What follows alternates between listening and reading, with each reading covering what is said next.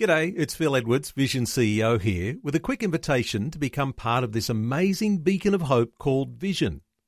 Together we can put our love into action to help people of all kinds build or rebuild their lives on the truth of God. Please consider the part you can play during our upcoming Visionathon appeal, remembering that it's your support that makes Vision possible, including this podcast. Life, culture, and current events from a biblical perspective. 2020 on Vision. And it's my privilege to welcome onto the airwaves a man who I once said will probably be a future Prime Minister of Australia. Let's play the Aussie anthem as we welcome him on to the station today. Martin Iles, how you doing, brother? I'm doing well, Matt. You always make me laugh, I have to say. it is great to catch up with you today, mate. Uh, how's your weekend been? Uh, yeah, very good actually. Managed to get some rest, which is unusual for me on a weekend. Usually I'm off speaking somewhere or doing something like that, but not this weekend, Matt. I got to just veg around in my own home. Good to hear, mate. Look after yourself, hey? Yeah, absolutely. now, some interesting topics we're tackling today. Uh, the ABC, our national broadcaster, has got a survey called Australia Talks showing about uh, broad public concern about religious freedom. What's your take on that? Yeah, this is very interesting to me. Um, uh, there is a survey, and the reason it's it's curious is because it's so big. There's 52,000 responses to this survey. Also, it is the ABC, um, and so you know you wouldn't assume that it would skew to the conservative side of things. Uh, and yet, 71% of those 52,000 people say that they believe that people are being discriminated against on the basis of their religion in Australian commu- society, at least occasionally. Mm. Uh, and 30%, that's nearly half of those, uh, think that it's happening often. Um, and it's not just the religious Australians that believe that. 41% of non religious Australians believe that. Uh, so that's very interesting to me. And I thought that this was possibly more closer to the truth just by my reading of things. I mean, I was at the press club recently debating this issue of the religious discrimination bill with uh, Fiona Patten um, from Victoria. And we're having this argument, and uh, one of the journalists stood up and he said, Look, there is no evidence of people being discriminated against on the basis of their religion, and I don't find this compelling at all. You know, who's, you know, why would we be trying to fix the problem that doesn't exist? And I thought in the back of my head, Look, I think you're out of touch. Mm. Um, I think you're stuck in the Canberra Press Gallery. I don't think you're out there talking to Aussies, uh, you know, middle Australians, quiet Australians, because I think you'll find they think differently to you. And uh, this sort of confirms what I was thinking. I'm like, yes, people are thinking differently. And it tells me that politicians need to be aware that they are moving in circles that are quite out of touch with how the heartbeat of quiet Australians works. Uh, and I think also um, it should be encouragement for those in government that they shouldn't be scared of this issue, but they should be very happy to pursue it and pursue it with conviction. Mm, fascinating research and uh, very important stats uh, that we, uh, as Christians, are able to uh, uh, quote and, and use in our speeches. Uh, I'm going to be looking up that article. also, interesting topic about the Queensland church leaders has recently signed an open letter against euthanasia, now backed by Muslim and Jewish leaders as well. Yeah, this is pretty cool, actually, Matt. And the reason it's cool is not just because you've got Muslim and Jewish leaders as well as Christian leaders, but uh, I was looking at the list of those who did sign it, and you have both conservative and liberal leaders uh, from within the Christian church movements who have also signed it. So this is a letter that is opposing euthanasia because the Queensland government is uh, talking about uh, coming up with a policy on euthanasia. We've seen it pass in Victoria. You've got it you know, really uh, on, on the cusp of becoming law in Western Australia. Queensland's sort of coming up the rear now saying, well, perhaps we'll be next. Um, and I was really heartened because that uh, list of signatures includes all of those leaders, and you've got everything on there from the Presbyterians and the uh, Pentecostals through to the Uniting and the Anglican, uh, and some groups in there who usually would not see eye to eye, including those four that I just mentioned, on many social issues. And uh, it seems they unite when it comes to the issue of saying, hey, you know what?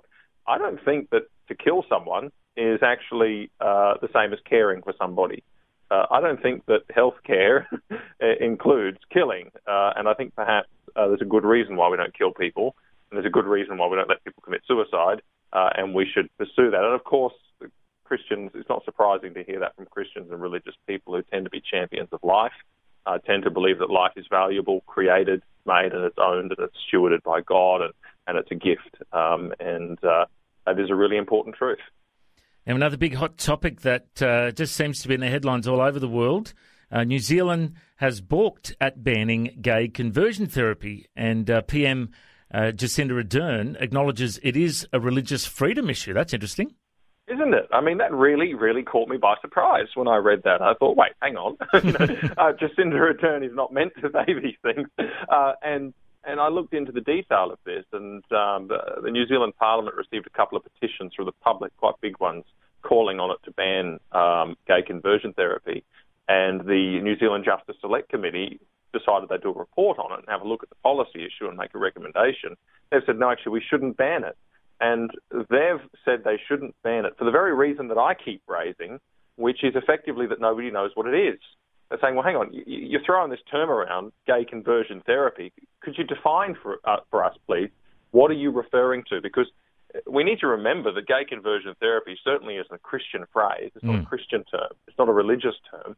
This is something that's been made up by an activist somewhere uh, and put out into public discourse. So it's a bit of a dog whistle because they're playing on this sense that people think, oh, yes, well, Christians and gays, they don't get on. So, yeah, it probably means something horrible. And then they sort of get these images of, you know, electric shock therapies or, or gay boot camps or something, you know, some crazy, coercive, nasty stuff. Uh, and of course, we should ban that. You shove a microphone in the face of a politician, you say, should we ban this? And they say, yeah, we should ban this. Not quite realizing what they're saying because when you go and read the activist's own policy documents on this and you find out from them what they are referring to, they actually are referring to any preaching, any teaching, any prayer, uh, anything that comes from a Christian worldview and, and the gospel of Jesus Christ, which says, hey, you know what? Um, if you are gay, you can change, uh, mm. and Christ can change you. Now, that is the Gospel 101, and they want to ban it. So, uh, yes, it is an issue of religious freedom. Yes, it is an issue that goes to the heart of the gospel itself. It's just dressed up in phraseology and language that makes it very hard to spot. So, uh, Jacinda Ardern got this one right. Well done, Jacinda. Tip for you. Uh, interesting story coming out of Texas. There's a troubling case of a seven year old uh, named James Younger, uh, yeah. aka Luna Younger. And how long until parents, uh, you know, the, the, big question is how long until parents lose the ability to have a say on their child's agenda? This is a big story, isn't it? Yeah, this is really uh, these stories just just just get me. I think um, this this just shows how serious things are getting. Um, James Younger is um, a seven-year-old boy, and uh, his parents are estranged uh, and they are partly estranged over his gender identity. Uh, when he was three, he was diagnosed with gender dysphoria, uh, and uh, he, uh, his mother says that he wants to identify as a girl. She's called him Luna, uh, so his name is changed to Luna Younger. and she also uses female pronouns when she refers to him. She affirms his female identity um, and get, lets him wear dresses and all this kind of stuff. Um, and James's dad is is not going along with this. James's dad, who who has uh, joint custody of of, of, the, the child, uh, and I think his sister, um, and uh, therefore has some rights over over the direction that, that, that his child is taking, has said, well, no, uh, this is this is not good. And he said, actually, the mother is encouraging this behaviour, uh, and James only identifies as a girl when he's with his mum. Mm. Uh, and when he's with me, he's a boy again, and he's fine. Uh, and he said, you know, he released this very, very troubling video uh, of him just chatting with James when James was uh, three. And James says, Mummy tells me I'm a girl. Uh, and he says, Oh, really? What else does Mummy tell you? You know, and has this conversation. And the boy volunteers all this information about the fact that the mum is, is dressing him as a girl and doing all these things to him. And so the dad's saying, raising the alarm and saying, I, I'm not, I'm not on this, this bandwagon. And of course, the thing that's that's, uh, that's led to the current crisis is that the mother has tried to enrol James or Luna into a transgender clinic um, ah. and, uh, you know, has really tried to take this boy down the next sort of step to have his gender identity affirmed. Uh, and who knows where that will lead over the next few years, whether puberty blockers will be involved and things like that. And the dad has basically put his foot down and said, no, this ain't happening. And he's applied basically to to get sole custody of the boy, whereas the mum's applied to get sole custody of the boy as well. And a Texas court uh, has ruled uh, that the mother is to be awarded full custody of Mm. James. And so this, um, what they call gender affirmation, which is no such thing, uh, which is basically treating James as a girl and calling him Luna and etc. Uh, that is now guaranteed. So, Matt, the point you raised um, at the opening was really crucial. Um, I think that this tells us that as Christians, we cannot afford not to care about what's happening politically Mm. um, because uh, we really do face the prospect now. This is not the only case. There's other cases in Canada, in the UK, in Europe. Uh, there's even some cases we're aware of, not quite this bad, but there's some troubling cases starting in Australia. This is coming down now to children, the next generation, how we can parent. Uh, it, it's very, very grave indeed. And I've read a few articles recently, Martin, of children who have been through uh, this uh, gender, you know, uh, transformation. You know, that they've they've gone through one of these, you know, puberty blockers, and they've done. But then they've decided they want to go back to their original sex that God created them in, and they're absolutely confused now and going through the process to go back to their original sex. Um, there's a lot more of these Yeah. stories coming out too, isn't there? Absolutely. I mean, uh, the, the, the data actually shows that between 80 and 90 percent of children who experience gender dysphoria pre before puberty uh, grow out of it after puberty. So Wow. this is a denial of the data. And uh, I've got a friend um, who some people will be aware of, a bloke called Walt Heyer. Uh, he was one of the first gender reassignment patients in the world back in the 50s. Um, and he lived as a woman for some years before um, detransitioning. Uh, you know, you can't, they do things to your body that you, you can't fix. Um, but he lives as a man again. His name is Walt, um, and he's also converted to Christ. He's a Christian, and he runs a counselling ministry called Transgender Regret. And he travels the world meeting people uh, who have gone down this pathway and are now saying, "Listen, I've made a mistake." Uh, now, 40% of these people commit suicide. Um, the rest, you know, find some form of help. And Walt is one of those people that, that, that helps them. Uh, and it's an absolutely tragic story. He, he says that he receives people contacting him every single day. And he said it can be between nine days and 15 years after surgery where they realize this has not solved the problem. I mean, this is such a grave issue. Uh, and as Christians, we just have to stand against it. We know that this isn't going to solve the concern that people with gender dysphoria have. It's only going to make it worse. And, um, you know, we've got to stand up for it. Okay, Martin. Now, before we get to our last topic today, for the first time that I think ever, uh, first time ever, I don't think we've ever played any Kanye West on Vision Christian Radio before. And I might get in trouble from my boss for this, but, you know, there are some Christians that love him, some Christians that are still not sure. I'm just going to play a little snippet of one of his latest songs so people can judge for themselves. Have a listen to this, everyone. John 833, we did the descendants of Abraham, ye should be made free. John 836, to whom the Son set free is free indeed. He say the wretch like me. Hallelujah. Hallelujah. That's uh, a little bit of a song there from Kanye West, everyone. Can you believe it? It's a song called Selah of his new album, Jesus is King. Uh, Martin, can you believe this album has dropped and the whole world's talking about Jesus at the moment? Uh, it's pretty incredible, Matt. it is pretty incredible. I tell you what, I have. Oh, Martin, you dropped your phone. You're so excited. Are you there? Sorry, I did drop my phone. I was so excited. I'm back. my headset actually fell out. But uh, look, um, the, I've only deliberately listened to hip hop once in my life. Uh, and this, well, this is the second time in my life that I've deliberately listened to hip hop. And I tell you what, it has blown my socks right off. I can't believe it.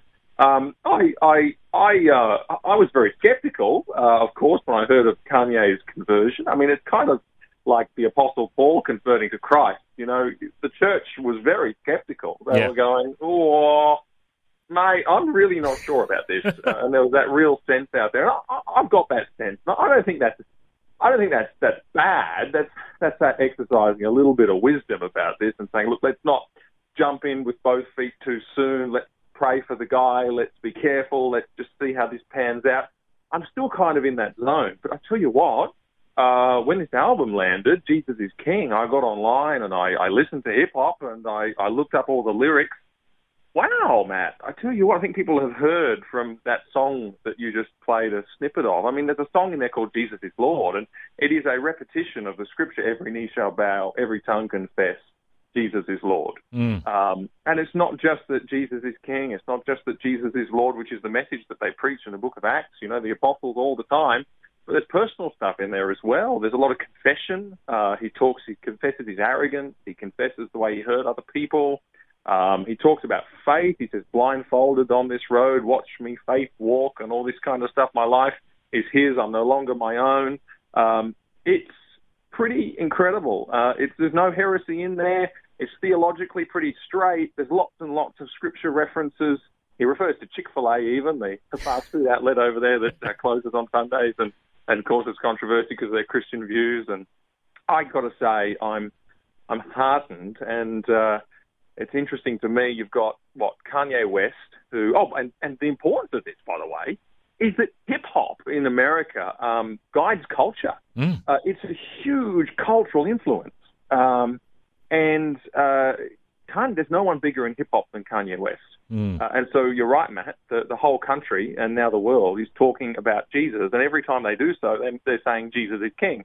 Jesus is King. Mm. Jesus is King because that's the name of the album it's astonishing. You've got Kanye, you've also got Selena Gomez, who's come out recently and talked very openly about her faith and the fact that she's now a Christian. She was diagnosed with lupus, went through some difficult times. Uh, she's now professing faith in Christ. And you've got Justin Bieber on the edge there as well, who, who seems to be working through something. Uh, we're not fully sure, but he's in church and all the rest of it. I'm looking at this and going, isn't this interesting? Mm. Um, I'm not sure what God is doing, but uh, Kanye's testimony uh, so far is looking way better than I ever dreamed. So praise God. A couple of interesting facts I've uh, noted uh, in this discussion about Kanye West. I've been on the internet all weekend seeing all the updates. You know, uh, interestingly, he told all of his team that were working on the Jesus is King project that he didn't want them to have any premarital sex. Uh, Yeah. Which is incredible. You know, what a great standard to set for his team. And Yeah. uh, one thing that people have tried to use against him, but I actually think it's a, it's actually a great uh, confirmation that he's on the right track. Um, I don't know if you've heard this, uh, Martin, but the Church of Satan has tweeted and said, "We're so glad that Kanye's released his album finally. He's our best weapon in this world." now, that's a great endorsement as far as I'm concerned, because we know the devil's a liar, don't we, Martin? yes, that's a good line. I was thinking, I was thinking, where's Matt going with this one? You're quite right. That is exactly true. And look, he's also come out and he started to say some uh, things publicly about uh, abortion. He said he said abortion is wrong and Yeah. very concerned about the abortion, particularly of uh, black children, uh, which is out of control. I think there's more black children aborted than born in the United States. Mm. Um, and he's raised some of these things too. So he's, gosh, I mean, the guy is in the public square in the heat of the moment declaring Jesus is king. And that seems to filter down into his reflections on his personal life. It seems to be filtering into his reflections on culture. Um, and yeah, look, it's still imperfect, but my word, um, I, I would say to everybody, pray for this man. Mhm. Um, pray for him often because he seems to be in a better place than I could have uh, imagined, and no doubt he has a he has a journey to walk, as we all do. Um, but most importantly, because of him, so far, uh, the world is talking about the lordship of Jesus Christ, and um, that is good news on any measure. Well, all I can say, uh, Martin, is uh, is this: Is free indeed. He say the wretch like me. He saved a wretch like me. We heard it from the man himself. That's Kanye, and uh, I'm so glad, Mart- Martin, to hear that you're getting down with your bad self and listening to some hip hop music now, mate. yeah, that's right. Well, I'm going to be, going to be running it in my car, and everyone will think that I'm completely lost the plot. You'll need to get some bling on, you know, get some big baggy pants, you know. Get some good mags on, some spinners in the wheels there, and you know, I've already got a spoiler, so I'm halfway there.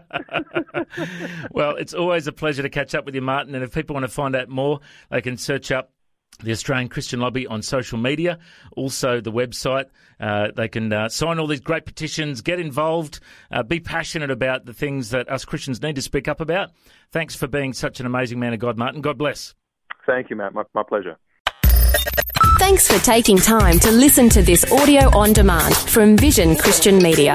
To find out more about us, go to vision.org.au.